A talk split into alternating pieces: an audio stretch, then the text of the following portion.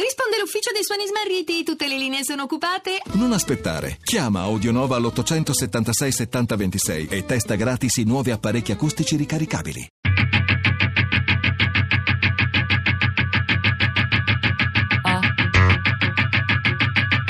Tre soldi. Ti racconto di quella volta. Esperienze di narrazione orale a scuola. Di Giulia Bondi.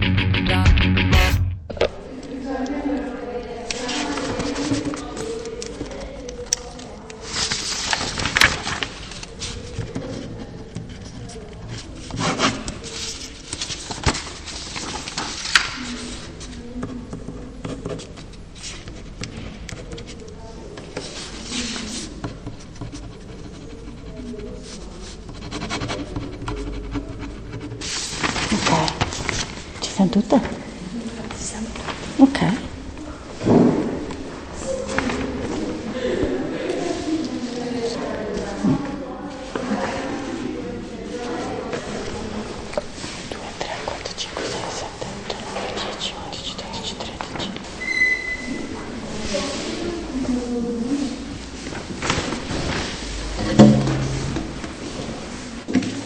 Ciao, buongiorno.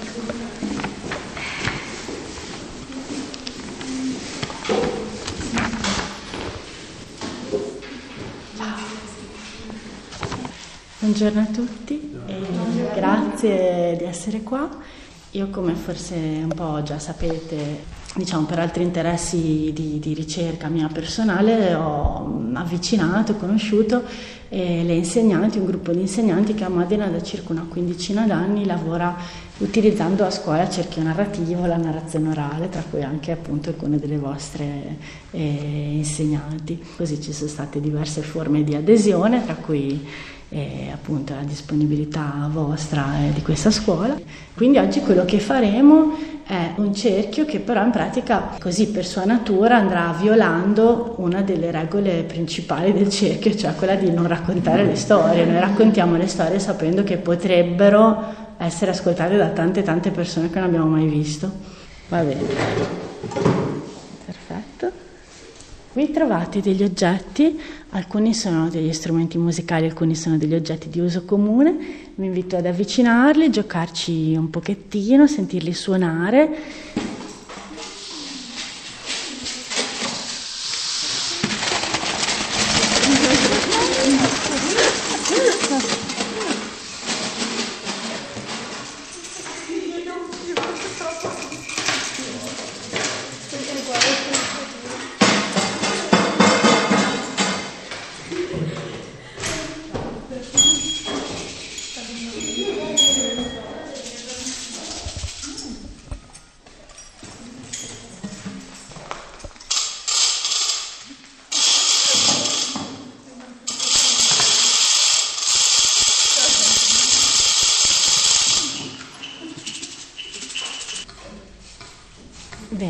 Adesso, eh,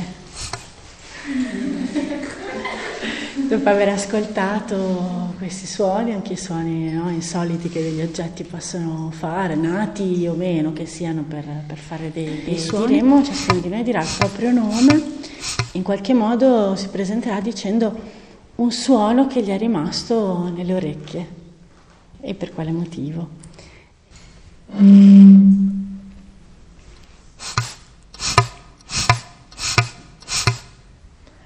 Eh, allora, io mi chiamo Laura. Mm, Mi ricordo i giochi che avevo da piccolino, tipo i primi strumenti, diciamo, che, che ti danno, tipo il tamburello così, e mi ha ricordato un sacco la mia infanzia da piccolo.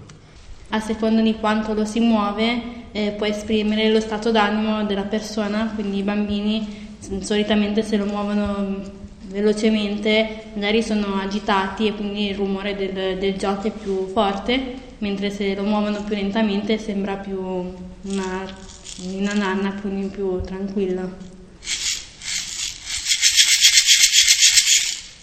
E questo ricordava, mi ricorda tanto il tempo che dava la musica sulla quale ballare e che mi ha lasciato dei bellissimi ricordi.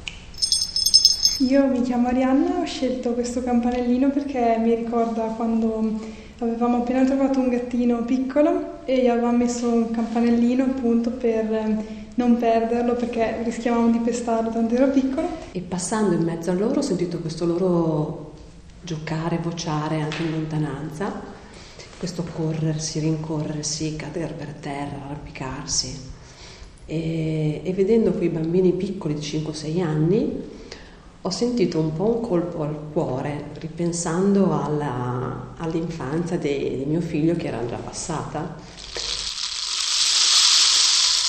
Ehm, quando piove sono particolarmente contenta perché ha un piccolissimo giardino davanti a casa ed è molto è selvaggio, dico io, non è trascurato, è selvaggio e ho pochissimo tempo per innaffiarlo, per curarlo, quindi la pioggia fa il mio lavoro, cioè fa quello che dovrei fare io. E...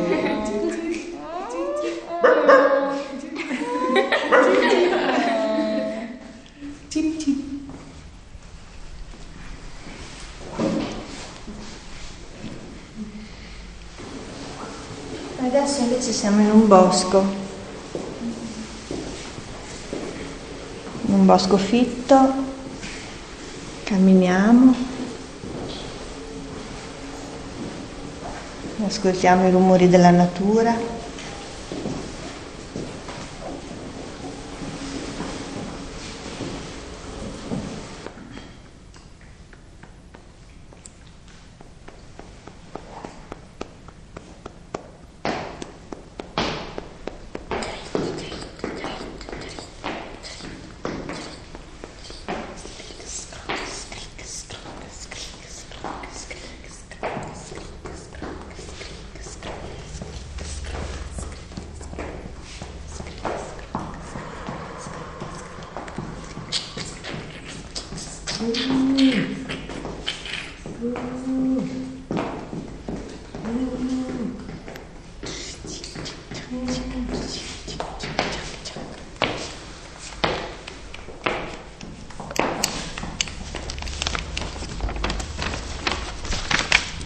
Adesso iniziamo il nostro cerchio.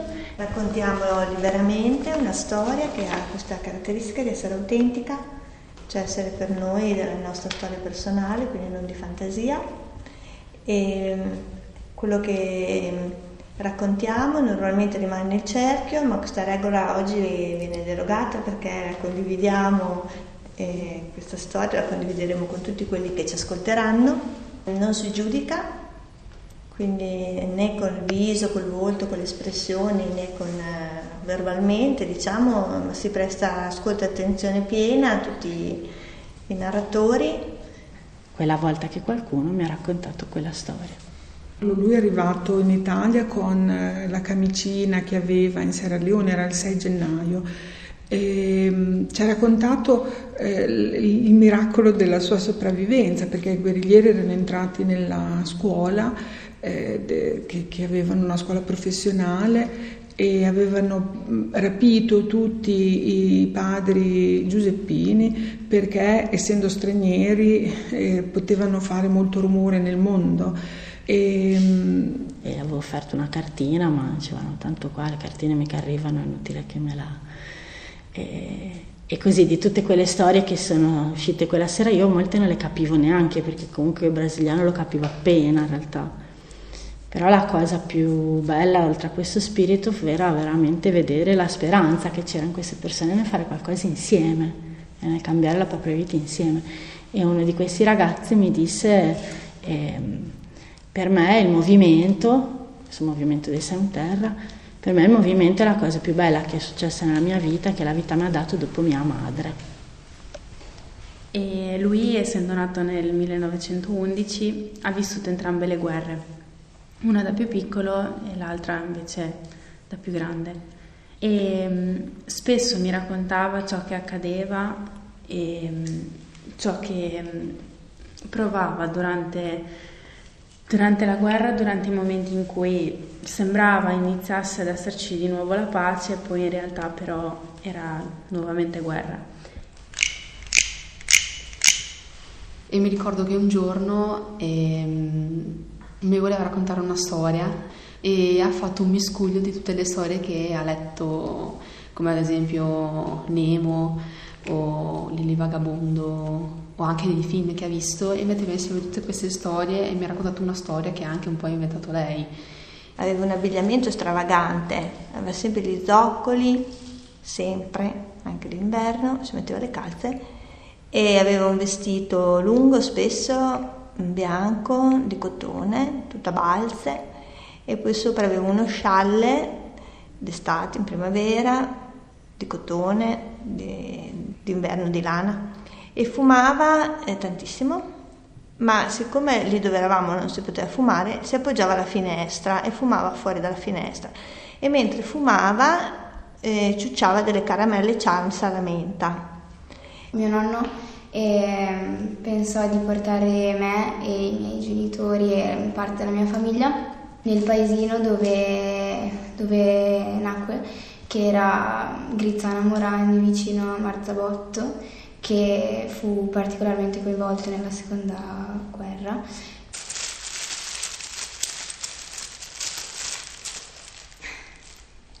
E praticamente a causa della mia situazione io ho subito molti interventi e all'età di 4 anni, durante un intervento, al mio risveglio io dico a mia mamma, mamma guarda, c'era una luce con una signora che mi chiamava.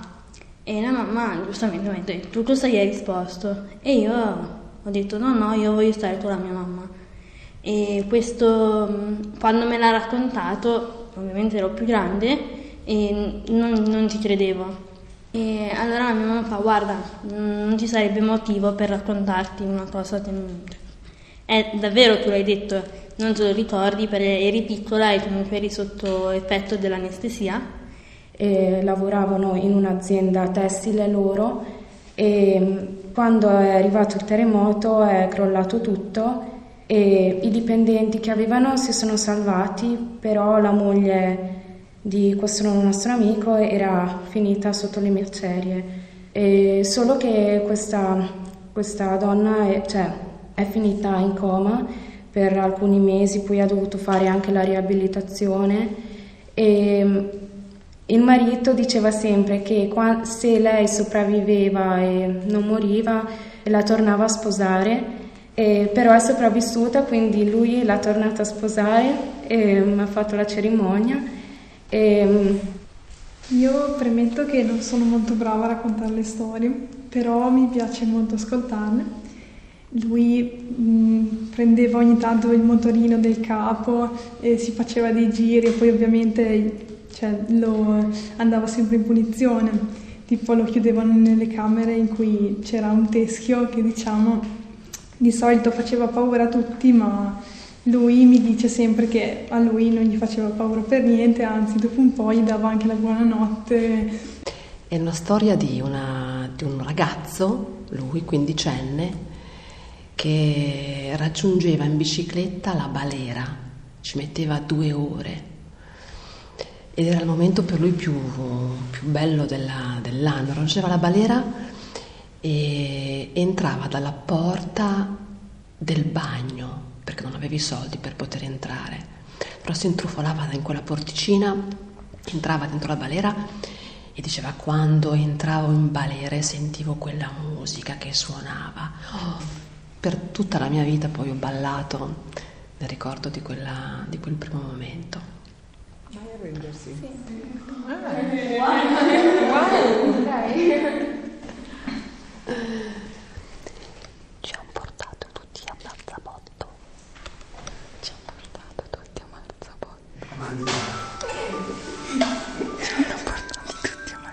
Ti racconto di quella volta. Esperienze di narrazione orale a scuola di Giulia Bondi. Regia di Ornella Bellucci. Tutti i podcast su tresoldi.rai.it.